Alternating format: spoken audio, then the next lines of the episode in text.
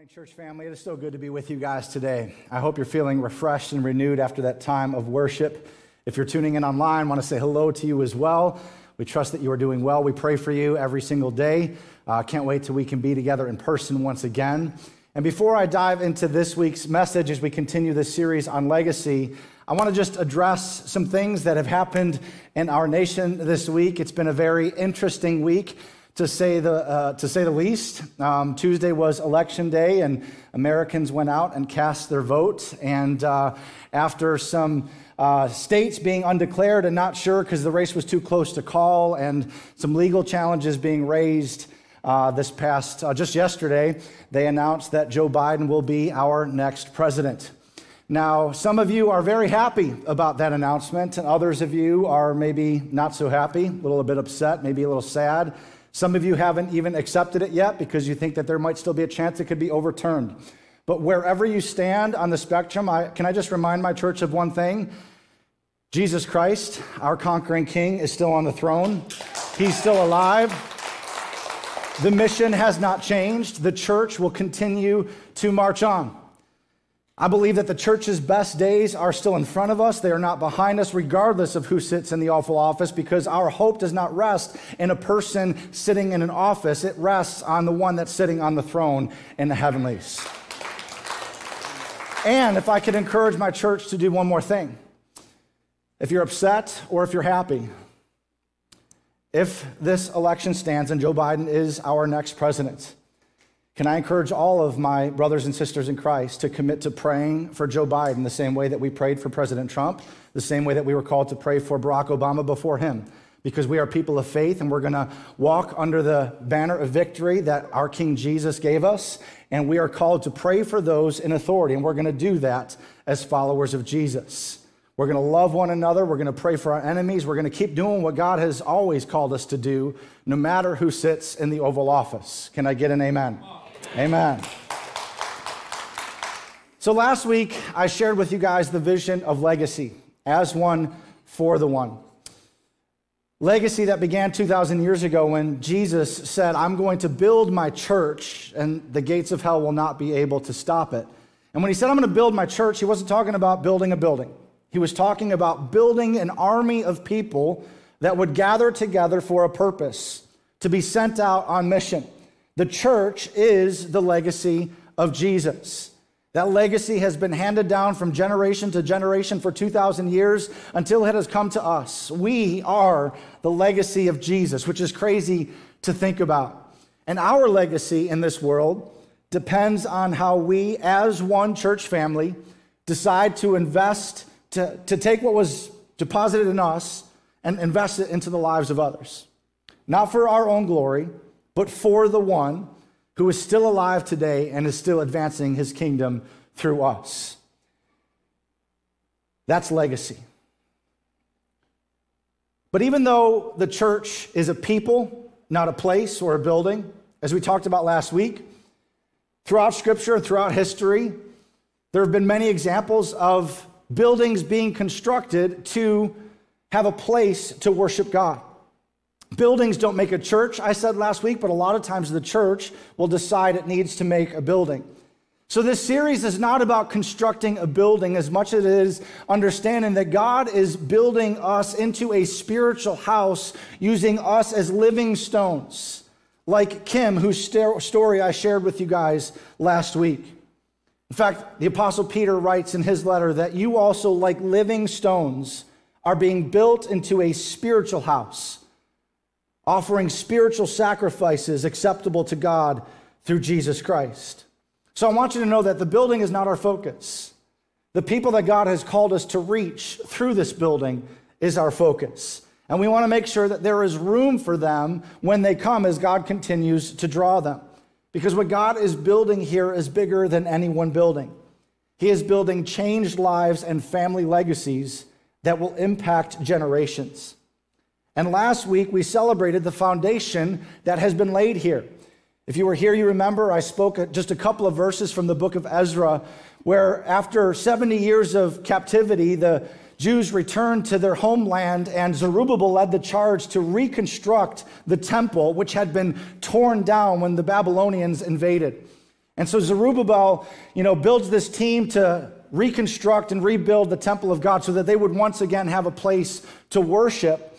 And after they laid the foundation, they paused to have a praise party.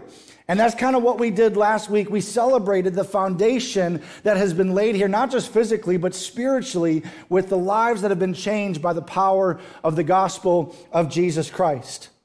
But because of what God is building here and the growth that we've experienced over the last several years, last October, we launched a 3-phase building campaign to make room for the people who are calling this church their home.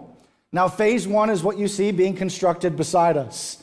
It is a brand new worship auditorium that will double the seating capacity that we have in this current auditorium.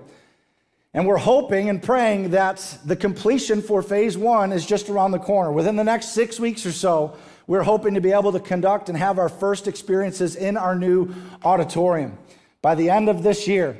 And if you are still able to, if you're working, employed, earning an income, and haven't yet fulfilled your phase 1 pledge, we're counting on you to do that. You've got till the end of the year, and we're counting on you to be faithful to the commitment that you made. And if I could just pause right here and once again say thank you for your faithfulness. It is so humbling to be a pastor at such a generous and giving church. The lives that have been changed because of your generosity is just amazing. So thank you for that. But that's phase 1. It's nearing completion. Phase 2 is what we're getting ready to kick off. All right? As we move into the new auditorium, we need to renovate and repurpose this space to be a warm and welcoming atrium or foyer where conversations and connections can take place. We want to renovate the bathrooms back in the kids' life wings, which desperately need it. We need to bring them into the 21st century. We also need to put a roof over our heads. As if you've been here for any length of time on a weekend when it's rained, you know that we've got buckets all over the place because there are many leaks in our roof and it's beyond repair. It has to be replaced. But the biggest part of phase 2 is repurposing the space we're sitting in right now to be an area where we can have community, where you can hang out with and talk to your brothers and sisters in Christ before and after service. There's going to be sitting areas and couches for you to just, build relationships with people that you attend church with. There'll be a central information hub for guests to be able to learn about the opportunities to get connected and take their next step into a life group, or maybe to an outreach opportunity, or maybe to join the dream team. And once again, if you're here today and you're not yet serving on the dream team, could I encourage you to consider doing that? Because as we get into the new auditorium, the number of volunteer spaces that will need to be filled to serve the people that come each weekend with excellence is going to more than double. We need to double our parking team. We need to double our safety and security team. We need to double the number of greeters, as now we have many more doors that we need to cover with greeters. And so if you're somebody who's just been kind of hanging back on the sidelines, kind of wondering, hey, I wonder where I might be able to fit or use some of my gifts and my passions to serve the people that I attend church with, then now is your time. And if you'd be willing to do that, we would love to connect with you. And so you could take the yellow Next Steps card in the seat back pocket in front of you, or if you're watching online, just go to our website, click the Next Steps button, and let us know. We would really, really appreciate that. So that's phase 2, which is going to kick off as soon as phase 1 ends. And the goal of this next phase is to raise $300,000 by the end of next year. That will come in through pledged commitments that people will give above and beyond their normal tithes through the end of next year. And so what I want to encourage everyone to do, when you walked in, hopefully you were handed one of these brochures. If you could pull that out right now. There's a pledge card inside of it. Next Sunday is Commitment Sunday. Last week, I asked all of you to prayerfully consider what God would have you give towards this next phase of our building campaign. And I just want you to pray about it. I want you to take this card home with you. If you're married, talk to your spouse about it. Pray with them about it. If you're not married, just go to the Lord and say, God, what would you have me give to be a part of building a legacy and partnering with your plan for this part of the world to reach my generation for Christ? And the next week, you're going to bring this card back with you, filled out with the pledge that you are committing to give through the end of next year. And all I want you to do is just to be faithful and obedient to give what God asked you to give. And if you're watching online and you're not able to grab one of these cards, we have a web page that you can check out as well. lifechurchbuffalo.com/legacy, where you can read everything that is in this brochure, as well as fill out an electronic version of this pledge card as well. Again, I want you to hear my heart. The building is not the church. We are the church.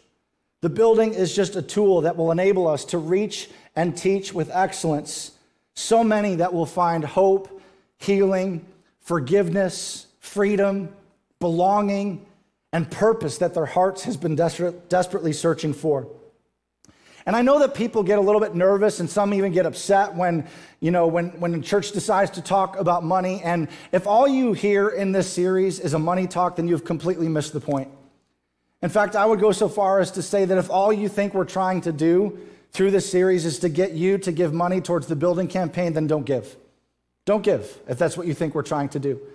If it doesn't excite you to give to something that will see lives changed and family legacies changed, eternal destinies changed, if that doesn't excite you, then don't give. I don't want people to give because they're being guilted into it, because they're excited about what God is building here and seeing the lives changed. Because when I think about the way my life has been changed because people were willing to sacrifice and give towards the work of the Lord, then, man, I get overwhelmed. I think about the legacy that my parents passed down to me, that my mom and dad laid a foundation of faith for me, deposited a spiritual legacy in me that I'm still carrying on.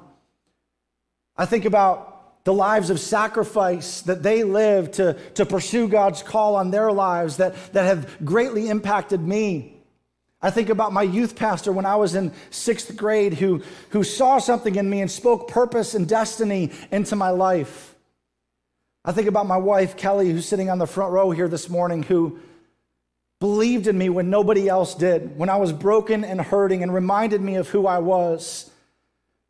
She deposited something in me. That's part of the legacy that she leaves, is the change that she has made in my life. And then I think about Pastor Craig, who founded this church, who 4 years ago passed the baton of leadership for this church to me, to say that I'm humbled at the opportunity that I've been given to lead such an amazing church. That's legacy. And I get choked up when I think about what kind of legacy do I want to pass down to my children. Or I don't know if you think about the way that you're living your life and what you're passing down to your children. Because every single one of you are created to leave your mark on this earth and to make a difference. Your life matters. God put you here to make a difference in the world, but your life is never going to make sense. And you will never feel fulfilled until you're living your life in such a way that you know you're making a difference. In fact, Solomon wrote in the book of Ecclesiastes that God has set eternity into the hearts of men. In other words, we are driven by eternity, that Christian or not, this thought of what comes after this life is a universal question. Every person at some point in their life wrestles with this concept of, like, is this all there is, or is there something more? That's because God has put eternity in the hearts of men. We are created with this desire to know that there is something after this life that will outlive us, or maybe that we will live forever. God created us that way. We're driven by eternity, but the problem is that a lot of people allow the pursuit of more in this world to distract us from the goal of earning a reward in the next life. But we need to be driven by eternity more than we are by the temporary or the temporal. You could say that God created us to leave a legacy, which is why the psalmist wrote in Psalm 112:5 that good will come to him who is generous, who lends freely, and who conducts his affairs with justice, who lives his life in such a way and does his dealings with integrity and with justice. Surely he will never be shaken. Now, that doesn't mean that there won't be a shaking. How many of you know that 2020, there's been a whole lot of shaking going on in our world? But what the psalmist is saying, that you can live your life in such a way that even when everything around you is shaking, you don't have to be shaken, because you know where your hope rests. And then he says this, here's the legacy part of this verse. A righteous man will be remembered forever. That's legacy right there. But you can't be remembered forever if you haven't left a legacy. I want to live my life in such a way that my life lives beyond me. That's kind of how I define legacy.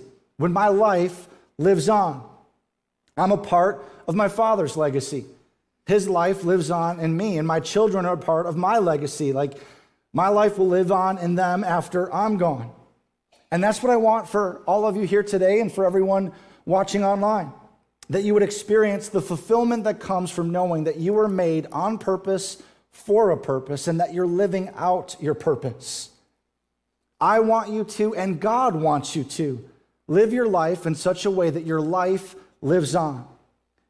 Some of you might ask, well, how do I do that? Psalm 112 actually told us two ways. The first way I leave a legacy is giving to something that will outlive me. It says, good will come to those who are generous and lend freely. Generosity is tied to legacy. I would go so far as to say that you can't leave a legacy if you're not a generous person. So I don't want to spend my time and my money on things that are just going to be consumed but then gone. I want to give my time, my talents, and my treasure to things that will outlive me. And the kingdom of God is the only thing that's going to last forever. And I believe that if you will focus on building God's house, He will focus on building yours. I believe that's a spiritual principle that we can count on. I shared that with you a little bit last year during the first phase of legacy.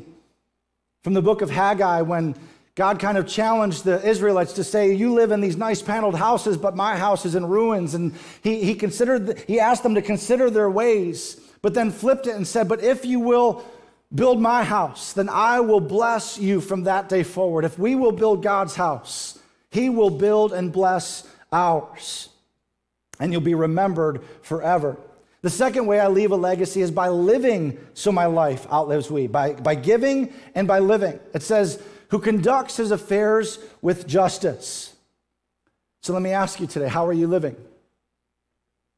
Are you living your life now in such a way that the virtues you want to be remembered for will be present in the lives of people that you impacted in this world? Because we make a living by what you get, but you leave a legacy by what you give. Giving to something that will outlive us is part of how we leave a legacy. That's what your life is all about. The extras that we spend so much time pursuing are just that. They're extras. And there's nothing wrong with having extras. There's nothing wrong with enjoying this life and having nice things. But man, living on mission and knowing that you are making a difference in other people's lives, giving and living in a way that your life outlives you, man, that's where the good stuff's at. That's when we really find fulfillment and purpose. And what we give to the cause of Christ will be a part of our spiritual legacy. And so I want to show you some biblical precedent for what we're doing through this legacy campaign. Last week I shared with you that God gave Moses instructions to construct a temporary kind of portable church called the tabernacle. It was a tent that they would be able to set up and tear down and move on carts, you know, as they moved from one place to another through the wilderness, and then even as they got into the promised land. And so once Moses received these instructions from the Lord, he announced to the Israelites that they needed to collect and receive an offering to make provisions to, you know, acquire the materials needed to construct this tabernacle. So Moses announces this offering, and in Exodus 35, verse 21, it says, everyone whose heart was moved and whose spirit prompted him came and brought an offering to the Lord for the work on the tent of meeting, for all of its services, and for the holy garments. I'm hoping that through this series, your heart will be moved and that the Holy Spirit will prompt you on what you should give towards the work on the house of the Lord. That your heart would be moved and that your spirit would be prompted. Then hundreds of years later, a guy by the name of David, who would become king of Israel, would come along, and David had a heart and a passion for God and for the house of God.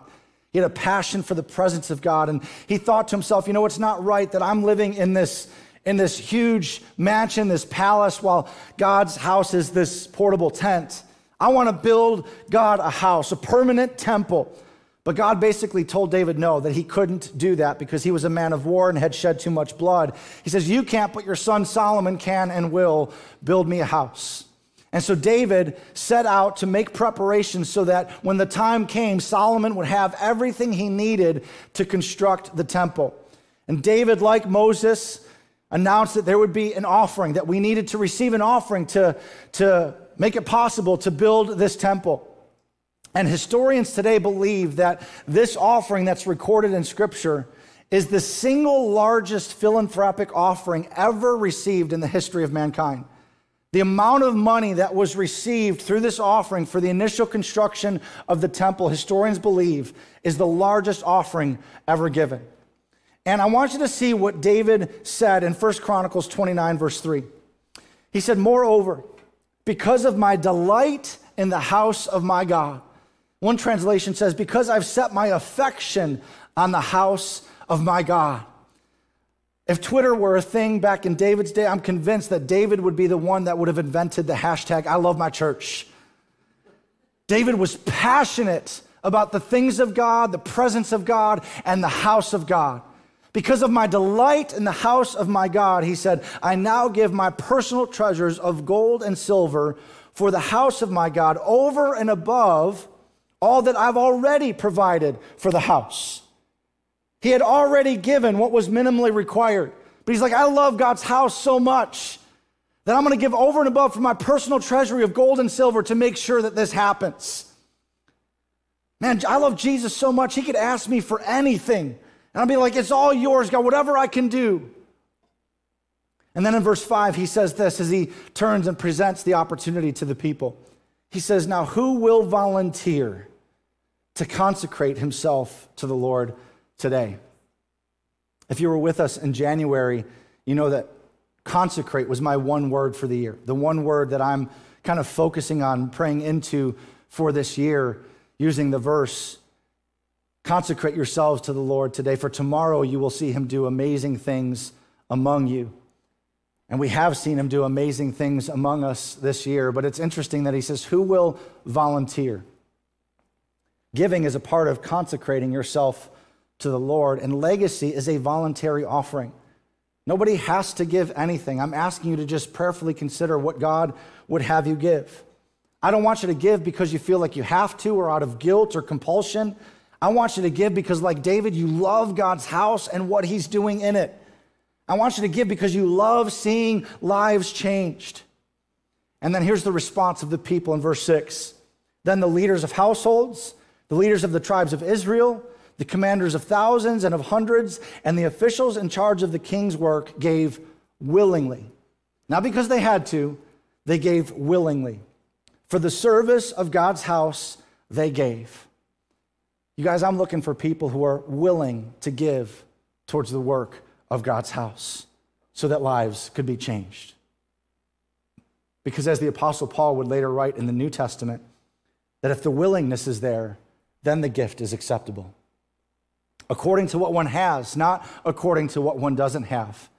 So I'm simply asking you to willingly, prayerfully consider what God would have you give out of what you have, not out of what you don't have. It's willingness that God wants. God loves a cheerful giver. Maybe some of you are wondering, you know what, that sounds great and all, and I could tell that you're really excited about this and all that, but I've got bills to pay and I've got obligations, and you know, I'm not as excited about that stuff as you are, and I've got these other interests, or I'm just doing my best to make ends meet. How do I get that kind of passion that you're talking about for the things of God and for the house of God? Like I hear David, I hear you, but like how do I get that in my life? I think it boils down to one word, and the word is why. Why motivates everything we do in life. There is a reason you do anything and everything that you do. So why do we give? If you don't know the why, see, some of you in your marriage, if you forget why you married your spouse, that's when you start to be tempted to look elsewhere. If you're taking notes, write this down. When I lose my why, I'll lose my way. When I lose my why, I'll lose my way. And some of you here today have lost your way because you lost your why. Your marriage is in trouble because you forgot why you married that person. Or maybe your relationship with God or your love for Jesus has grown cold because you forgot what he did for you and what he saved you from and why you said yes to a relationship with him. When I lose my why, I'll lose my way. You need to rediscover your why. So why should you give and be a part of legacy? Because you can give out of obligation if you want to, because you feel like you have to. And I don't want anybody to give if that's their reason. Or you can give, like David, out of delight for God's house because you find joy in making a difference through your giving. We need a get to rather than a got to mentality when it comes to giving. We get to give. We don't have to give. We get to give. And so what I did today is I made a list of only 5. I could have kept going. I could have made the list 20 reasons, but I'm going to give you 5 reasons today why I give.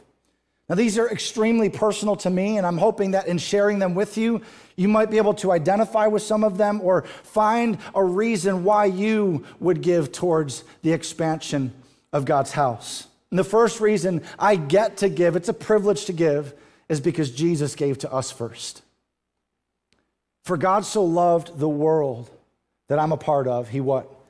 He gave. Jesus loved us so much that he gave his life for us. He says, my peace I give to you. He gave us life. He gave us freedom. He gave us forgiveness. He gave us belonging. He gave us purpose. I give because Jesus gave to us first. And as Jesus said in Matthew 10:8, freely you have received. I've given you all these things. Freely you've received. Now freely give. And I would say that when you freely receive, you will freely give. When you realize how much God's given you, it's a joy to freely give back to him. The Message paraphrase translates this verse this way: you have been treated generously, so live generously. Generosity is a privilege. God has freely and richly given so much to us. Therefore, it is an honor to freely give back to him and to be generous with our time, our talents, and our treasure. And if you struggle with being generous and giving towards the work of God, then maybe you need to just fall in love with Jesus all over again. Maybe you need to remember what he saved you from and all that he's done in your life. Because as Robert Harris says, if one first gives himself to the Lord, then all other giving is easy. And if you struggle with giving and being generous with your resources, with your finances, then maybe it's an issue of the heart. Where your treasure is, there will your heart be also. It's easy to give to things where your heart is. So that's the first reason I give. The second reason I get to give is because it's more blessed to give than it is to receive. Jesus actually said that. And that word blessed in the original language is the word makarios, which means supremely blessed or happy in your soul. In other words, Jesus was basically saying, like, it is way more fun to give than it is to get. And most of us, I think, know this to be true. Like, when you compare the feeling you get when you get a gift, and I love getting gifts just as much as the next person. Like, y'all can buy me presents. I'll gladly receive them. But that joy only lasts for so long. But when I compare that to the joy I feel when I give a gift to my kids and I see them enjoying it, man, nothing compares with that. That joy is so much deeper and richer and longer lasting. That's why, like, you know, God put that in you, that excitement, that happiness that comes when you give. That's why when you see some kids with a lemonade stand as you're driving down the road, you decide to pull over. And as soon as you pull over, you know, you look in the rear view and you see them, like, they're jumping and, oh, somebody stopped and we get to sell some lemonade, you know, and you kind of laugh to yourself as they walk up to your car and you roll down the window and you're like, I'll take 2 lemonades, please. And you're like, you want 2? Yeah, I want 2. And so they run back to their lemonade stand and, you know, they grab the Dixie cups and they've got their finger in the cup as they're pouring the lemonade, right? And they bring the cups back to you and you hold them and they're like, that's $1, sir. It's 50 cents a cup. That'll be $1. And you hand them $2 or $5 just to bless them. And you watch them. They're, you know, really? Yeah, really. Go ahead. It's okay. And they run back to their lemonade stand and you see them. They're like, yeah, giving each other a high five. And you just laugh to yourself because that's fun. That's fun to give. I mean, you hold the cups in your hand as you drive away because you ain't drinking it. You saw where that finger was in the cup and I mean, you can drink it if you want to, but I ain't drinking it. Like, I get far enough away until they can't see me anymore, then I dump the lemonade out. But, like, the fun part is seeing the reaction to you giving to them. That's just fun. And God put that in your DNA. That it's way more fun to give than it is to get. The Message paraphrase records Acts 20:35 this way when Jesus said that. You'll likely not go wrong here if you keep remembering that our Master Jesus said, you are far happier getting than you are, or you're far happier giving than you are getting. Which reminds me of a saying from Winston Churchill who said, we make a living by what we get, but we make a life by what we give. You also leave a legacy by what you give. It is fun to give. It is fun seeing lives changed. It is fun loving and serving the people in our community through serve days. And that's why I get to give, because it's fun. It's more blessed to give than it is to receive. The third reason I get to give is because I'm in a covenant with God and with all of you. I am. And so are you if you're a follower of Jesus. Jesus came to establish a new covenant. He said when he shared the Last Supper with his disciples, this cup is the new covenant in my blood. Like, we are in a covenantal relationship with God and with each other. You know, God has a plan for the earth, and the church is the vehicle through which God has chosen to reveal his plan of redemption to the world. And his plan is basically this. His plan is that we would come together geographically and relationally, that we would be so closely connected to one another that we would be able to accomplish far more together than any of us ever could do apart on our own. That's his plan. That's why the enemy attacks your relationship so much, is because he wants you isolated and alone. That's why he tries to get you to pick up an offense with that other person that attends church with you. You're like, you know what? I don't think I want to go today. I don't want to see that person. They annoy me, whatever. But as soon as you withdraw and isolate yourself from the body, not only are you easy pickings for the enemy, but you also are a whole lot more ineffective at that point, because we can accomplish far more together than we can alone.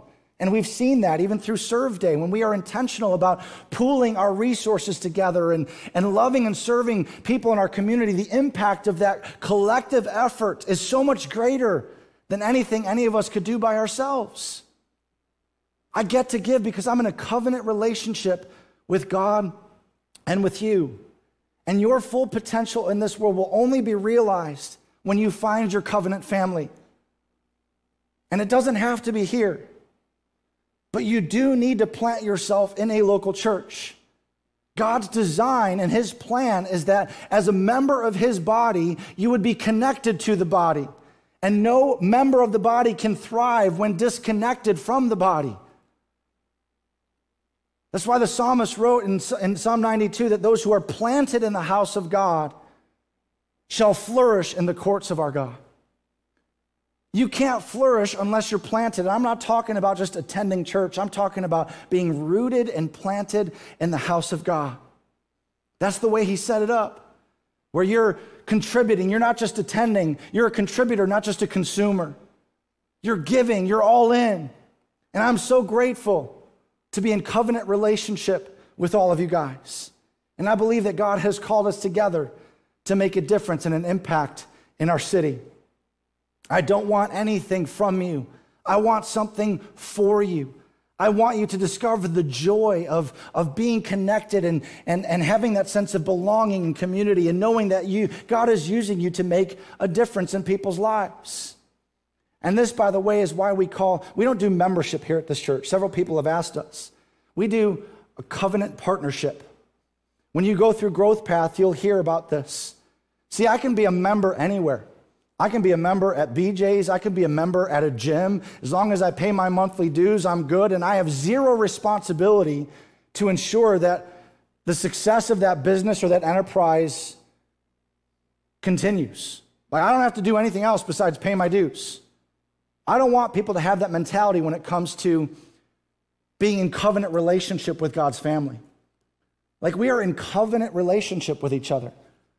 And so when you go through Growth Path, if you decide to sign the covenant agreement, You're making a commitment that you're all in. You're planted here. You're going to protect the testimony of this church. You're going to give to this church. You're going to participate. You're going to invite people. That's what we do here. So that was number three. Number four, I get to give because I really believe in the vision of our church. I do. I mean, I love seeing what God is doing around the world in the capital C church. But I love what God is doing in and through our church right here in Western New York. I believe in the vision that God's given us. And if you're new here or you don't know what that vision is, I want to put it up on the screen for you. It's in your bulletins. We want to keep it in front of you. But here's the vision I believe God's given us as a church. We envision a local church of Christ followers who joyfully make room for people at every stage of belief, who gather as one each weekend to experience God and proclaim the good news in the most excellent way, who all belong in small group community to grow their faith and authentically live it out together in real time, and who love their world with intentional creative outreach so that those far from God may be brought closer to Him. That's what God has called us to. That's the vision. And Paul said in Ephesians that God's intent was that through the church, God's plan would be made manifest. The Message paraphrase says it this way, check this out, that through followers of Jesus, like yourselves, gathered in churches, this extraordinary plan of God to win the world, to bring people back into relationship with Himself, is becoming known and talked about even among the angels. How crazy is it that what we're doing here as a church is being talked about in the heavenlies? That's awesome. I believe the local church is the hope of the world. Yes, I know that Jesus is the hope of the world, but the only Jesus some people are ever going to see is the one they see in you and me. And the church, God's intent was that through the church, the wisdom of God would be made known to the world and to heavenly beings. That's crazy. I get to give because of that. The church, you and me, living on mission, demonstrating the love of Jesus, walking in obedience to the things He's called us to do is how the people in our personal worlds, in our lives, are going to come to know who Jesus is. I believe in the vision of our church, and I hope you do too. There are so many more reasons that I could give you for why I get to give, but this next one is probably the most important. If I only had to pick one, this next one would be it. I get to give because one day I want to hear Jesus say, "Well done." You know, we're all going to stand before God one day, and we're all going to have to give an account for how we lived our lives. When you stand before God at the judgment seat of Christ, it's a two-question test. What did you do with my son, Jesus? And what did you do with what I gave you? And I don't know how you picture that event taking place, but I want to share with you kind of how I picture this judgment seat encounter with God. And if you can prove to me theologically that this is not how it's going to be, don't tell me, okay, this is my picture. I want to enjoy my story. But I picture maybe being in a holding room or something like that where all of a sudden there's this loudspeaker where it's like, "Peter Jankowski, please report to the throne room. It's your turn to see Jesus." Like maybe something like that, I don't know. But maybe as I round the corner and I see Jesus face to face for the first time. I'm going to try to get through this. And I'm overcome with emotion as I finally see Him. And I start running to Him and say, "Jesus, I love you so much." And as He gets up out of His throne and starts making His way to me, He says, "Hold on, I want to tell you something first. Good job. You did it. I'm so proud of you, son. Well done." And then He says, "I want to give you something." I'll be like, "No, wait, Lord, like it was an honor to serve you." He's like, "You don't get to talk. I'm talking right now. I'm a rewarder of those who diligently seek me, and I want to give you a reward." You know that scripture says when He returns, His reward is with Him? He's bringing His reward in His hands. The Greek word is apodidomai, which basically means He wants to pay us back. Like, I don't know how you're going to feel. I don't know how I'll feel in that moment where, like, God, it was an honor to live my life. You gave it all. I don't need any reward. Like, being with you for eternity is the only reward I need. And he says, this is my show. I've got gifts I want to give you. You did it. I gave you a good life. I gave you a good wife. I gave you a dream and a vision. I gave you dashingly good looks. Told you it's my story. And I wanted you to enjoy them, son. But more than that, I wanted to use them to let people know how much I love them. Thank you for using your life to help bring other people from death into life. Scripture records it this way. In Matthew 25:23, Jesus told a parable, and his master replied, "Well done, good and faithful servant. You've been faithful with a few things. Now I'm going to entrust you with more responsibility up here in heaven." And then he says, "Come and share your master's happiness."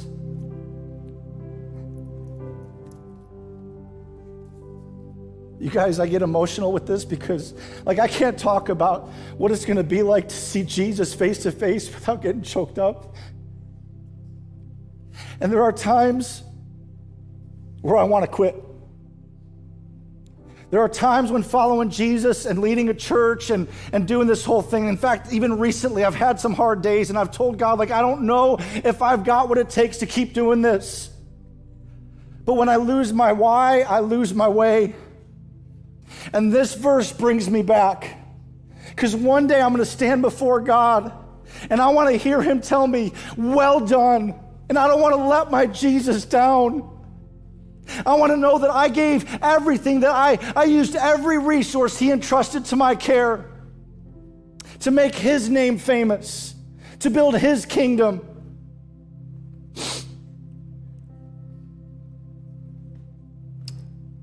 We're all going to have that day.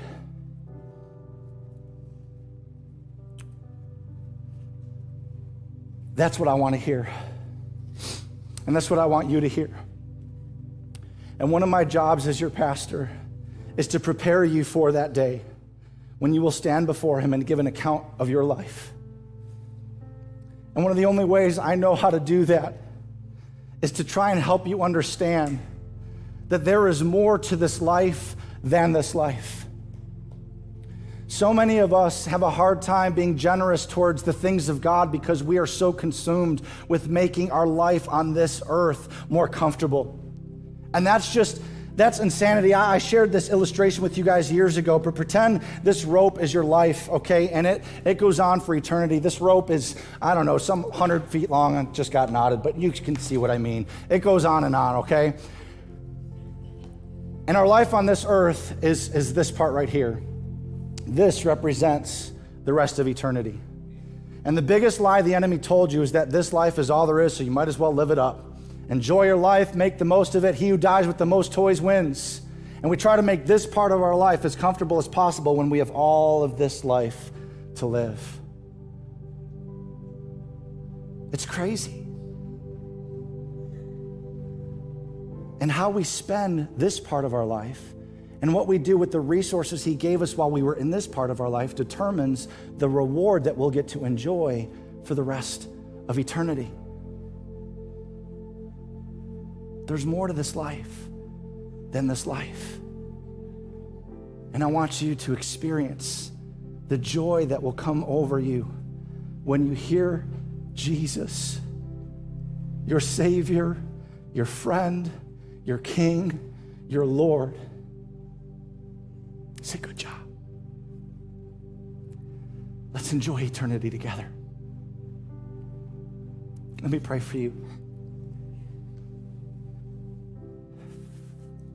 God, I pray you give us a vision of eternity.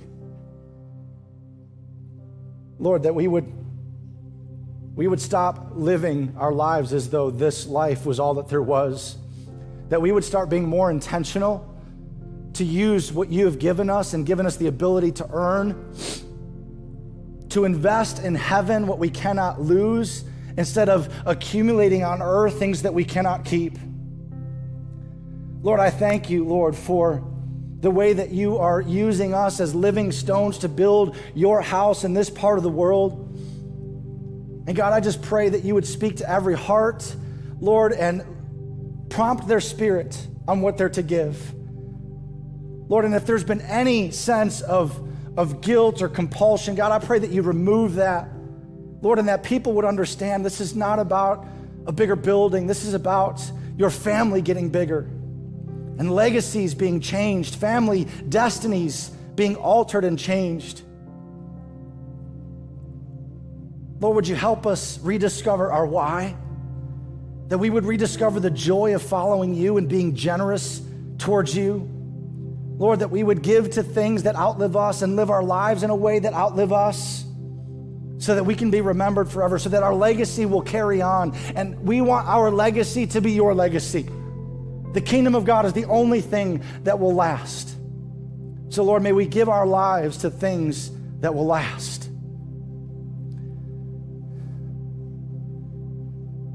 Thank you, Lord, for inviting us into a relationship with you, where you extend to us the opportunity to partner with you, to make your plan known to the world around us. God, would you just help us to realize what a privilege that is? And may you give us the courage and the faith to just be obedient, to do what you've called us to do, to trust that you're going to take care of every single one of our needs here on this earth if we will seek first you and your kingdom. All the other things that we worry about, you're going to take care of them. Lord, help us to focus on building your house and trust that you'll build ours. God, we just say we love you, we trust you, and we thank you in advance for the lives that are going to continue to be changed as a result of what you're building here. In Jesus' name we pray. And everyone said, amen and amen. Church, thanks for allowing me to be just transparent and vulnerable with you. I apologize for the display of emotion. I can't talk about that time, that meeting with Jesus without getting choked up, because it's what I live my life for. And I pray that you would experience that same joy in your heart. If you're new with us here today, don't forget to take that black VIP card out to the outdoor foyer before you leave so that we can give you a gift, but even more importantly, so that we can bless a struggling family in our community with the gift of a warm meal. Don't forget to take this commitment card home with you. Pray about it. Bring it back with you next week as we have Commitment Sunday, believing God that every need we have for this next phase of the campaign is going to be met. I love you guys so much. Have a great week. God bless, and we'll see you next Sunday.